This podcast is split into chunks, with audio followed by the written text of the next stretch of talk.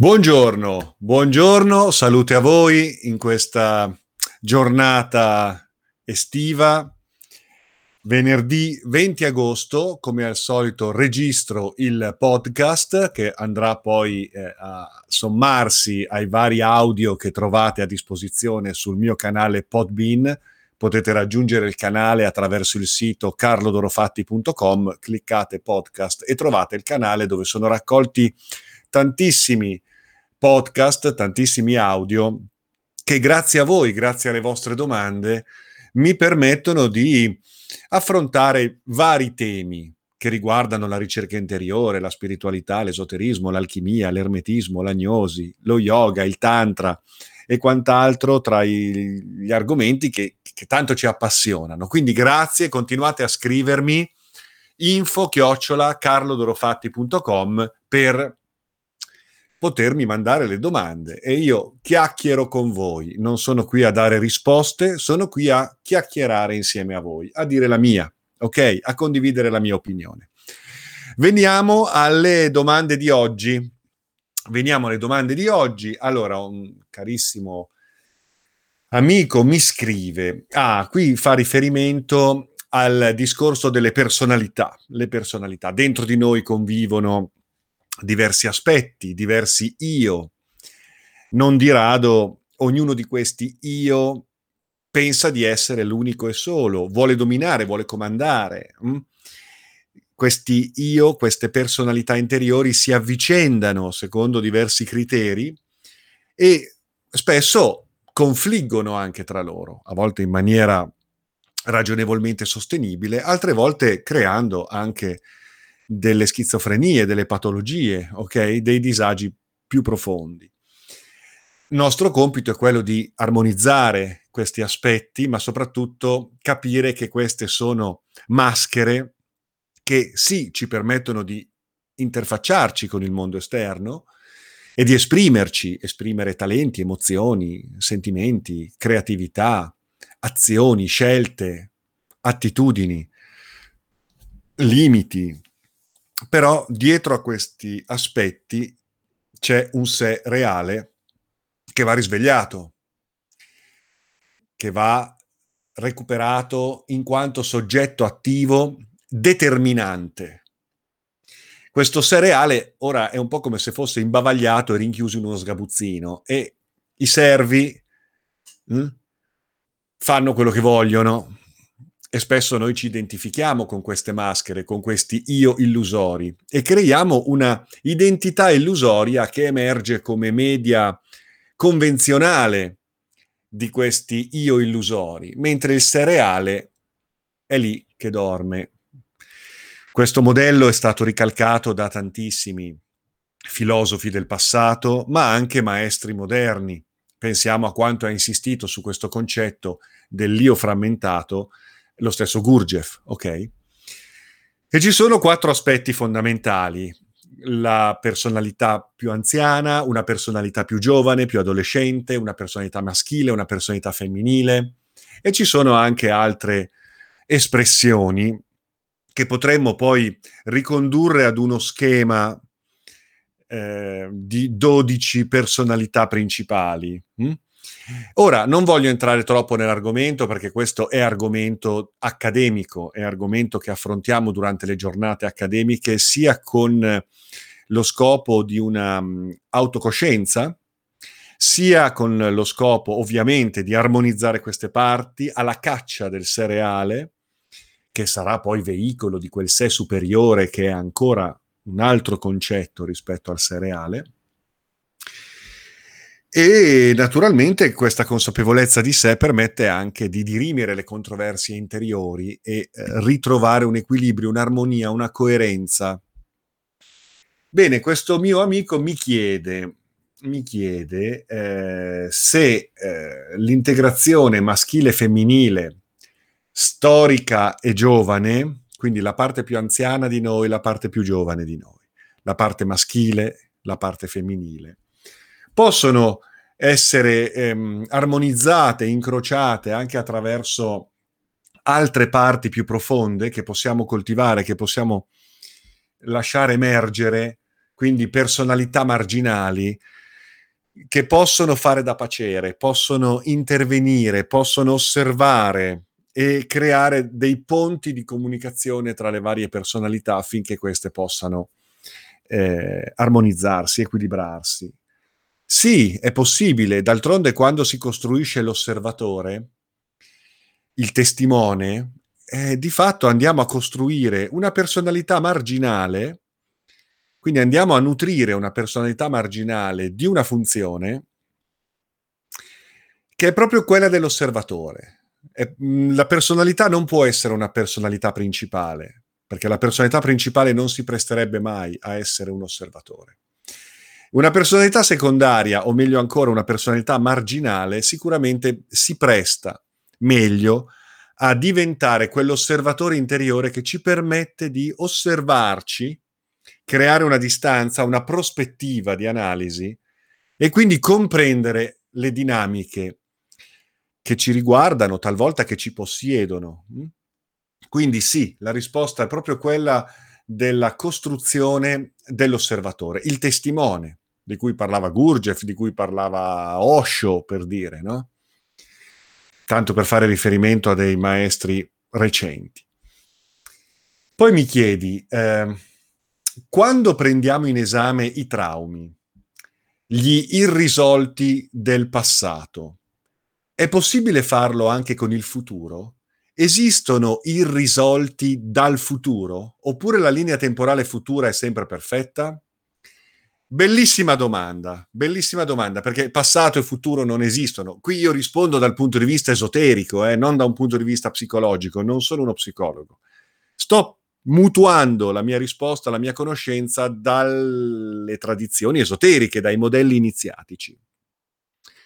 Allora sì, passato, futuro non esistono, esiste un presente che pulsa in tutte le direzioni, Esistono irrisolti dal futuro? Ebbene sì, noi possiamo avere memorie dal futuro. Pensate un po'. Non solo memorie condizionanti dal passato o dal presunto passato, perché anche il passato è soggetto alla rielaborazione alla riformulazione della nostra mente, così come la nostra mente interpreta determinandolo il nostro piano di esistenza nel presente interpreta determinandolo anche il passato. E naturalmente la nostra presenza nel tempo si spinge anche verso quei lidi dell'esistenza che noi definiamo come futuro, non ancora attraversati dalla nostra percezione, dalla nostra azione, dalla nostra consapevolezza, eppure già è definito. Ma attenzione, non è un, un fatalismo. Il futuro è definito in quanto se dal passato noi eh, definiamo degli scenari che hanno a che fare con il concetto del karma, quando ci affacciamo al futuro, in realtà abbiamo a che fare con il Dharma, cioè quando ci volgiamo al nostro passato, o meglio alla ricostruzione, riformulazione, reinterpretazione mentale di quello che determiniamo come passato, il nostro passato, la nostra storia, ciò che ci ha condotto qui. Ebbene, abbiamo a che fare spesso con ehm, delle informazioni, delle sensazioni, delle emozioni che possono turbarci, possono condizionarci. Irrisolti che si innestano nella concezione del karma. Il karma da risolvere, da sciogliere, da affrontare, da superare, quegli elementi che si ripropongono costantemente per consentire un salto che la nostra anima non ha ancora fatto. E allora ecco che si ripropongono delle cose, proprio con un meccanismo di causa-effetto, per cui compensare il karma vuol dire scioglierlo, vuol dire comprendere ciò che possiamo superare e che ci viene costantemente ripresentato in questa vita come in altre vite, se vogliamo usare il modello della reincarnazione di vita in vita. Anche quello è un modello, eh, perché poi sul piano esoterico le cose sono anche più più ampie, ma adesso non possiamo approfondire degli argomenti così ampi e così delicati. Quando ci affacciamo al futuro, quindi il karma nel passato è qualcosa da risolvere, ok? Mettiamola così. Il futuro invece è qualcosa sul quale ci dobbiamo allineare, perché il futuro, nella definizione della nostra mente che ha bisogno di scandire il tempo per dare la sensazione dell'io, dell'identità che si definisce, che si sviluppa, che evolve, che ha la sua storia. Quindi la scansione temporale che opera la mente è necessaria per definire un'identità.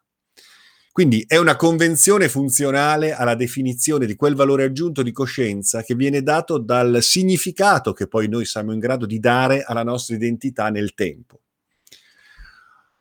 Ora, il futuro ha a che fare con il Dharma, cioè esiste un futuro ideale che non è quello delle nostre maschere, che non è quello sul quale siamo sparpagliati e dal quale eventualmente importiamo ulteriori eventuali nevrosi, traumi, preoccupazioni da risolvere. È molto complessa questa questione. Il futuro è Dharma, cioè idealmente noi, se il karma va risolto, con il Dharma ci dobbiamo allineare. Idealmente il nostro sé reale deve allinearsi, può allinearsi, vuole allinearsi al suo progetto ideale, il progetto evolutivo che non è solo quello biologico, ma è soprattutto quello animico, quello spirituale, quello coscienziale. Quindi se noi non siamo nel nostro centro, siamo lontani da questo allineamento e dal futuro rimbalzano proiezioni che costituiscono irrisolti che paradossalmente non abbiamo ancora vissuto, ma che già giungono dai futuri probabili vissuti dalle nostre maschere, in un processo non locale, cioè non temporale, non cronologico, ma cairologico, eh? kairos, il tempo come eterno presente. Se invece noi siamo nel nostro centro, ci allineiamo con l'inevitabile. Il fatto è che noi siamo sempre allineati con l'inevitabile, ma non ce ne accorgiamo. E allora facciamo l'esperienza della scelta facciamo l'esperienza della scelta. Ma noi siamo sempre allineati con l'inevitabile. Guardate che anche il karma non è altro che il dharma travestito. Perché tutto è esattamente come deve essere, non può che essere così. E la nostra esperienza di scelta definisce sempre qualcosa che non poteva che andare in quel modo, non poteva che essere in quel modo, non poteva essere diversamente, ma noi abbiamo la sensazione, esperienza dell'espressione di un arbitrio che produce valore aggiunto emotivo, emozionale, sentimentale, coscienziale, spirituale anche, finché non ci allineiamo con il nostro centro, di conseguenza con l'inevitabile della nostra risoluzione spirituale che già è. Sono concetti complicati e cerco qui di snocciolarli in maniera veloce. Mm? Quindi lasciate scorrere le mie parole anche se vi risuonano un po' strane, ma vedrete che lavoreranno dentro e quindi pre- creeranno i presupposti per intuizioni, magari un giorno se frequenterete l'accademia, se farete meditazione con me, oppure se leggerete libri, se studierete per conto vostro, se farete il vostro percorso, vedrete che queste immagini, queste suggestioni che vi sto dando vi saranno utili. E mi dice ancora questo amico, avvertiamo una certa nostalgia riguardo la nostra storia d'anima. È possibile sentire un richiamo simile da eventi futuri? Certo, è quello il raggio trattore che chiamiamo Dharma, la missione d'anima, la, la formula, la legge, la, la missione che è profondamente inscritta nella nostra anima, il progetto ideale evolutivo tra materia e spirito, laddove poi non c'è neanche differenza tra questi due termini in un approccio non dualista. Abbiamo un richiamo dal futuro? Certo. Abbiamo un richiamo dal passato? Certo. Abbiamo un richiamo nel presente? Certo. Abbiamo un richiamo. Abbiamo un richiamo. È il richiamo del risveglio, collocalo nel passato, collocalo nel futuro, collocalo nell'ordinarietà della quotidianità nel presente. è il richiamo del risveglio, è il richiamo del drago, il richiamo del daimon, la voce della coscienza. Certo, ci richiama dal futuro nella nostra sensazione mentale perché è un appello, è un appuntamento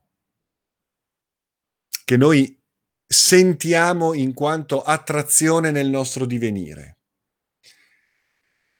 Ma è la voce di, della coscienza che è qui ora a risvegliarci. Se sappiamo ascoltare.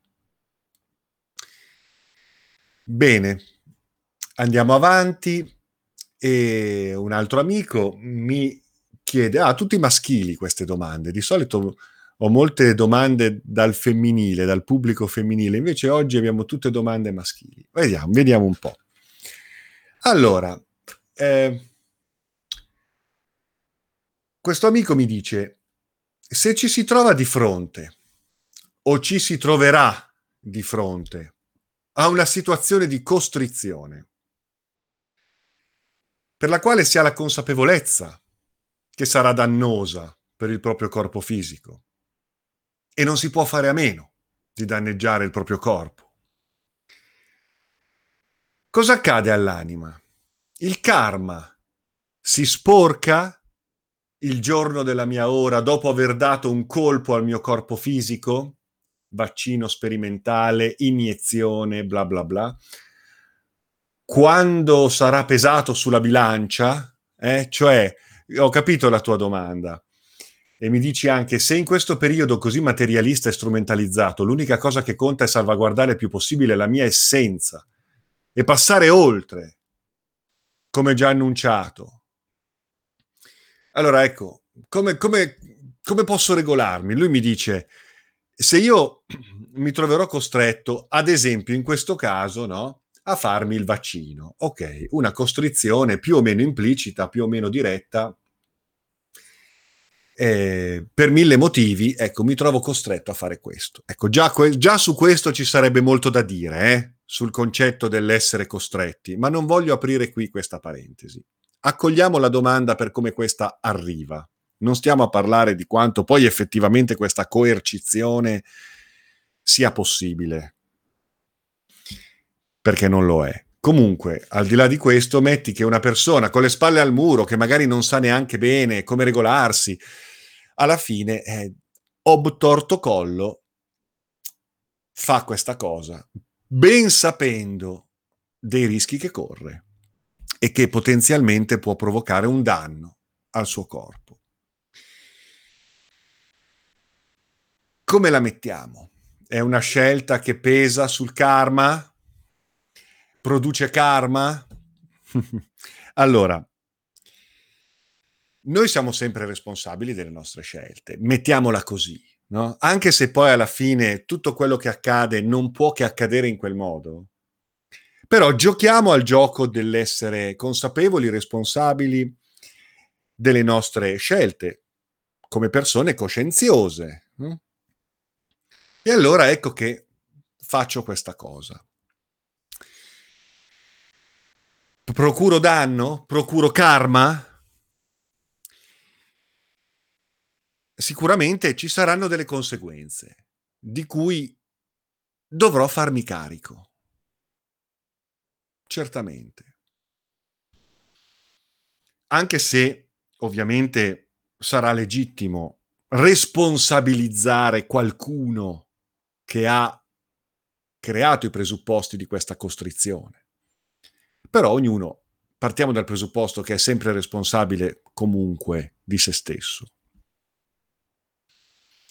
In realtà il karma, nei testi antichi, nelle grandi tradizioni del karma, quindi ci affacciamo alla tradizione induista, ma non solo, perché poi con altri nomi lo ritroviamo in tutte le grandi tradizioni esoteriche questo concetto. No? In realtà il karma è legato al concetto di attaccamento e di, um, di come dire, passionalità, cioè un'azione produce karma quando non è pura, quando c'è attaccamento al frutto dell'azione, quando c'è pathos nell'azione, quando c'è ego nell'azione, quando c'è interesse nell'azione, quando c'è un appropriarsi dell'azione e dei suoi frutti a livello egoico. Ecco, è l'attaccamento, è il pathos, è l'ego che produce l'effetto del karma. Quindi il karma non è immediatamente la conseguenza di un'azione, è la conseguenza di un'azione interessata, mettiamola così. Pertanto non si produce karma nel momento in cui l'azione è definita come pura.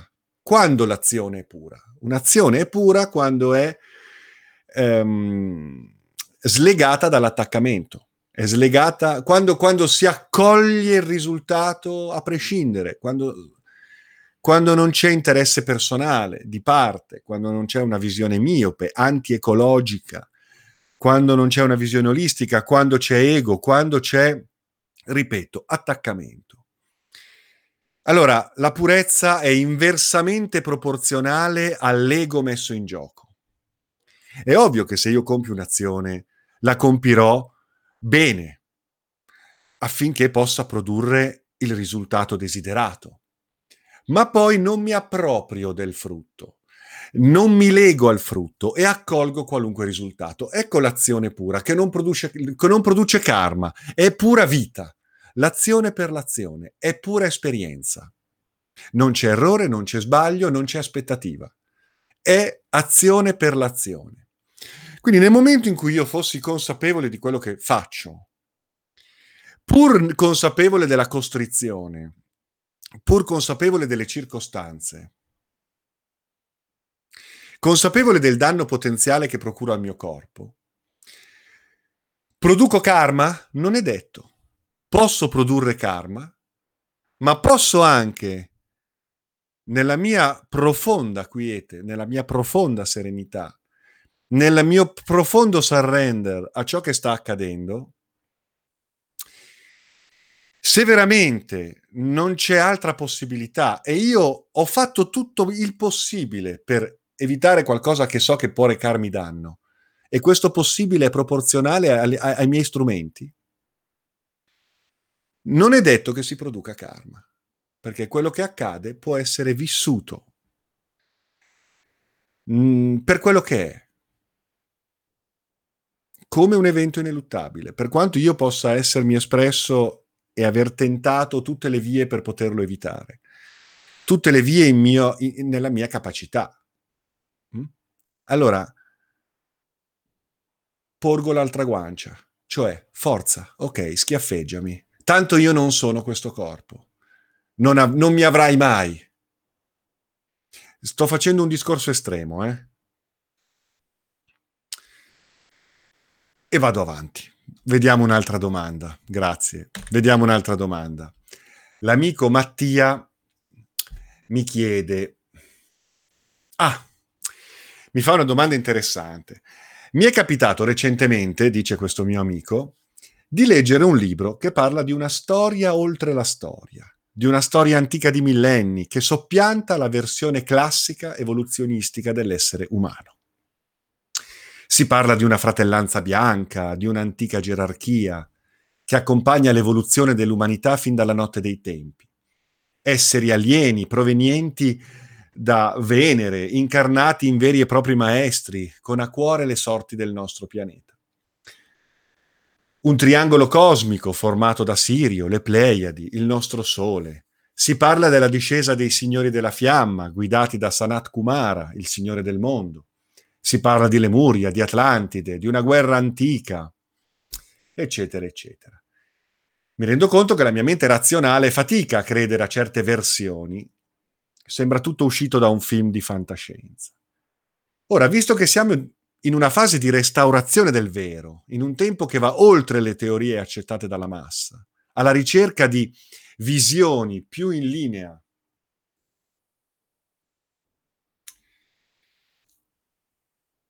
Eh, Cosa ne pensi di questa storia oltre la storia? Scusate, stavo guardando i commenti. Il sé superiore non è scalfito. Sì, certo, certo.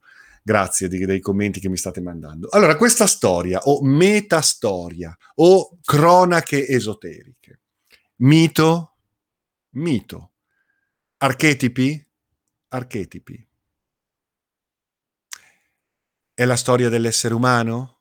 È la storia dell'essere umano? Nei suoi simboli, nelle sue profondità? È storia? Sono eventi accaduti? È tutto questo. È un po' di tutto questo. Io ne sono certo. Lo sento perlomeno, io personalmente. Sulla storia ci sarebbe molto da dire. La storia è scritta dai vincitori, quindi anche quello che noi chiamiamo storia scritta nei libri di storia non è la storia, non è, non corrisponde ai fatti accaduti, a quello che è accaduto. È una versione che fa comodo a chi ha vinto, a chi ha vinto le guerre, a chi impone la sua ideologia politica, il suo modello economico-sociale, il suo governo. Il nemico viene demonizzato e la versione della storia è una versione che comunque conviene a chi detiene il potere. Quindi quello che noi conosciamo come storia, per me, per una buona percentuale, è una narrazione storica, ma non corrisponde ai, ai, fatti realmente accaduti. Poi c'è da dire anche questo, dal punto di vista esoterico, il passato non esiste, ma esistono diversi, diversi passati possibili.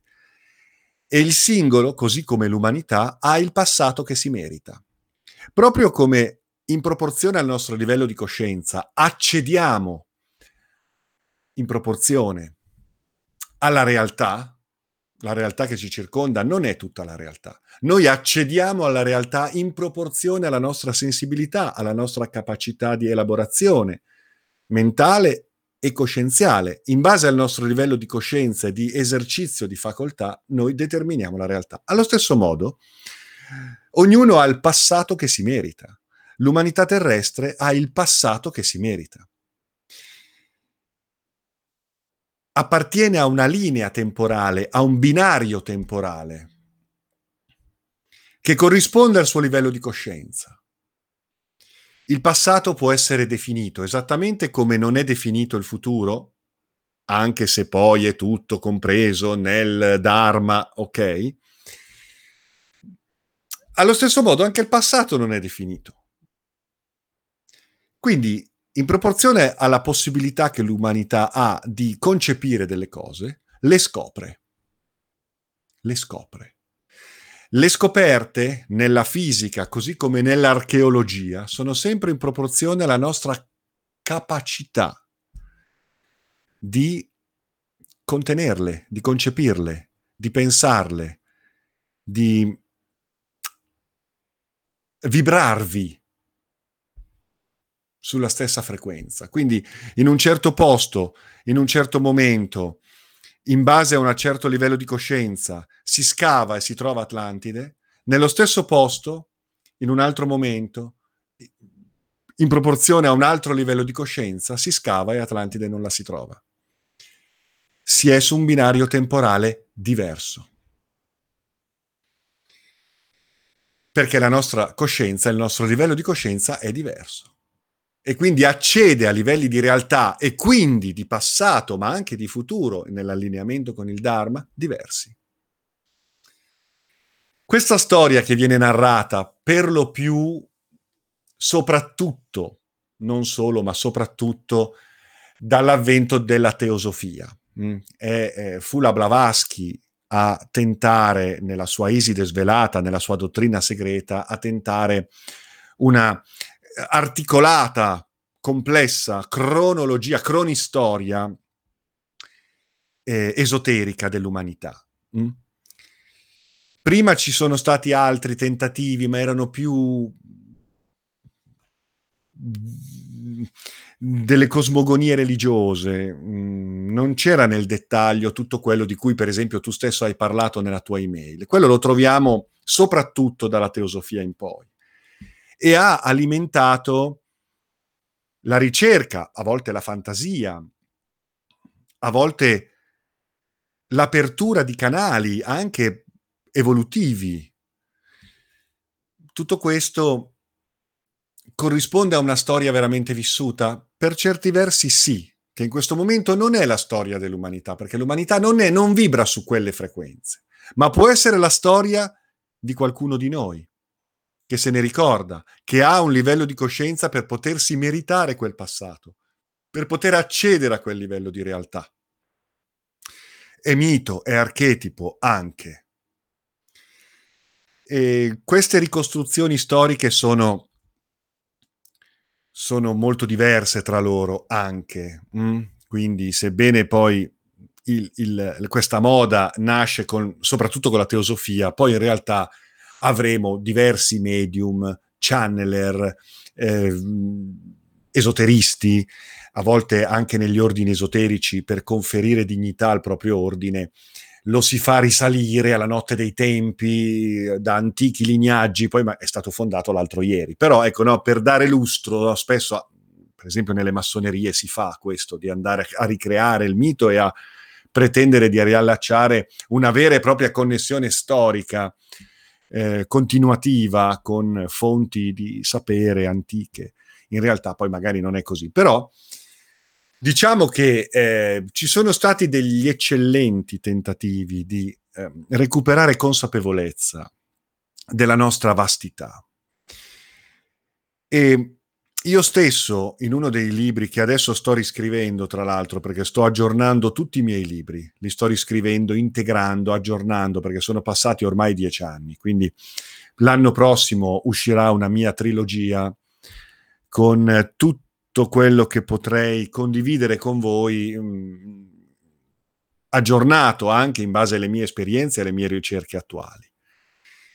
E, ehm, mh, ne parlo, ne parlo, ho cercato di tracciare anche una sintesi mitopoietica della storia cosiddetta altra dell'umanità. Tra l'altro anche l'archeologia ha i suoi bei enigmi non ancora risolti, quindi molti archeologi onesti ammettono che ci sono delle straordinarie incoerenze, ci sono dei punti interrogativi enormi, c'è il legittimo sospetto che ci sia ben altro rispetto a quello che l'archeologia universitaria, classica, accademica propone c'è ben altro, i conti non tornano. Eh? Se un archeologo, un antropologo, un geologo, ecco, se sono onesti, si rendono conto che c'è qualcosa che manca, c'è qualcosa che non va. Io mi ricordo quando a Dubai per due anni consecutivi organizzai un, uh, una convention, un enorme congresso eh, um, al quale anch'io partecipai come relatore e vennero Robert Boval, Michael Crimo, Robert Schock, John Major Jenkins, che è poi mancato qualche anno fa, ehm, Graham Hancock. Ecco, questi nomi che ho avuto modo di conoscere, anzi, eh, Michael, eh, Michael Crimo, Robert Boval, Hancock, eh, sono ospitati a casa mia, quindi voglio dire, è stato veramente bello parlare con loro. Robert Schock, geologo di grande importanza, effettivamente, insomma, ammettono che c'è qualcosa che, che non va e propongono delle cose che poi sono in linea, sono, eh, come dire, compatibili con le visioni esoteriche più audaci. Io penso che dobbiamo essere molto prudenti, parlare di mito, parlare di archetipi, parlare di storia, sì, però è una storia molto ampia, milioni di anni, e ehm, non è semplice ricostruirla, però grandi movimenti, grandi spinte, grandi eventi che hanno a che fare anche con l'origine della nostra specie su questo pianeta, possono secondo me essere, essere tracciati. Però poi si entra in un aspetto, in un discorso esoterico che è riservato agli iniziati è riservato a chi intende lavorare su di sé per sviluppare quella sensibilità e quelle facoltà che permettono di accedere a qualcosa che non si può altrimenti descrivere a parole. Bene, allora io vi ringrazio, mi fermo qui per oggi. E, ehm, continuate a scrivermi info chiocciolacarlodorofatti.com vi ricordo che le sessioni individuali che potete fare con me ecco, sono attivabili, mi scrivete, mi scrivete sempre su info-carodorofatti.com. Questa è una nuova iniziativa per cui chi volesse orientamenti allo studio e alla ricerca esoterica, spirituale, magica, chi volesse un supporto per la riflessione, la meditazione, la propria pratica spirituale, facciamo degli incontri individuali hm, personalizzati proprio sulle vostre domande, le vostre esigenze di ricerca e di pratica. Quindi chi fosse interessato può contattarmi, prendiamo l'appuntamento per una prima chiamata gratuita e hm, vediamo di stabilire quello che può essere un piano di studi, quello che può essere un piano di lavoro non è terapia, non faccio lo psicologo, non sono un counselor, non sono uno psicoterapeuta, quindi non, non, non è quello il motivo. Hm? Poi è chiaro che se uno vuole fare una chiacchierata anche di problematiche che sta vivendo, va bene, però non sono né uno psicologo né un confessore. Si entra nei contenuti, quindi se si vuole approfondire dei temi legati all'esoterismo, alla meditazione, alla pratica spirituale, alla ricerca, allo studio, le, le grandi tradizioni, i grandi maestri, eh, ecco, quello è lo scopo, un orientamento per fornirvi dei riferimenti utili per il vostro cammino di ricerca interiore, spirituale, esoterica. Grazie, vi ricordo che domenica 12 avremo una bellissima giornata dedicata all'imparare a morire e al vivere, l'accompagnamento alla morte e la pratica del bardo. Domenica 12 settembre online. Per informazioni info-carlodorofatti.com. Grazie a tutti, buona giornata. Salute a voi. Salute a voi.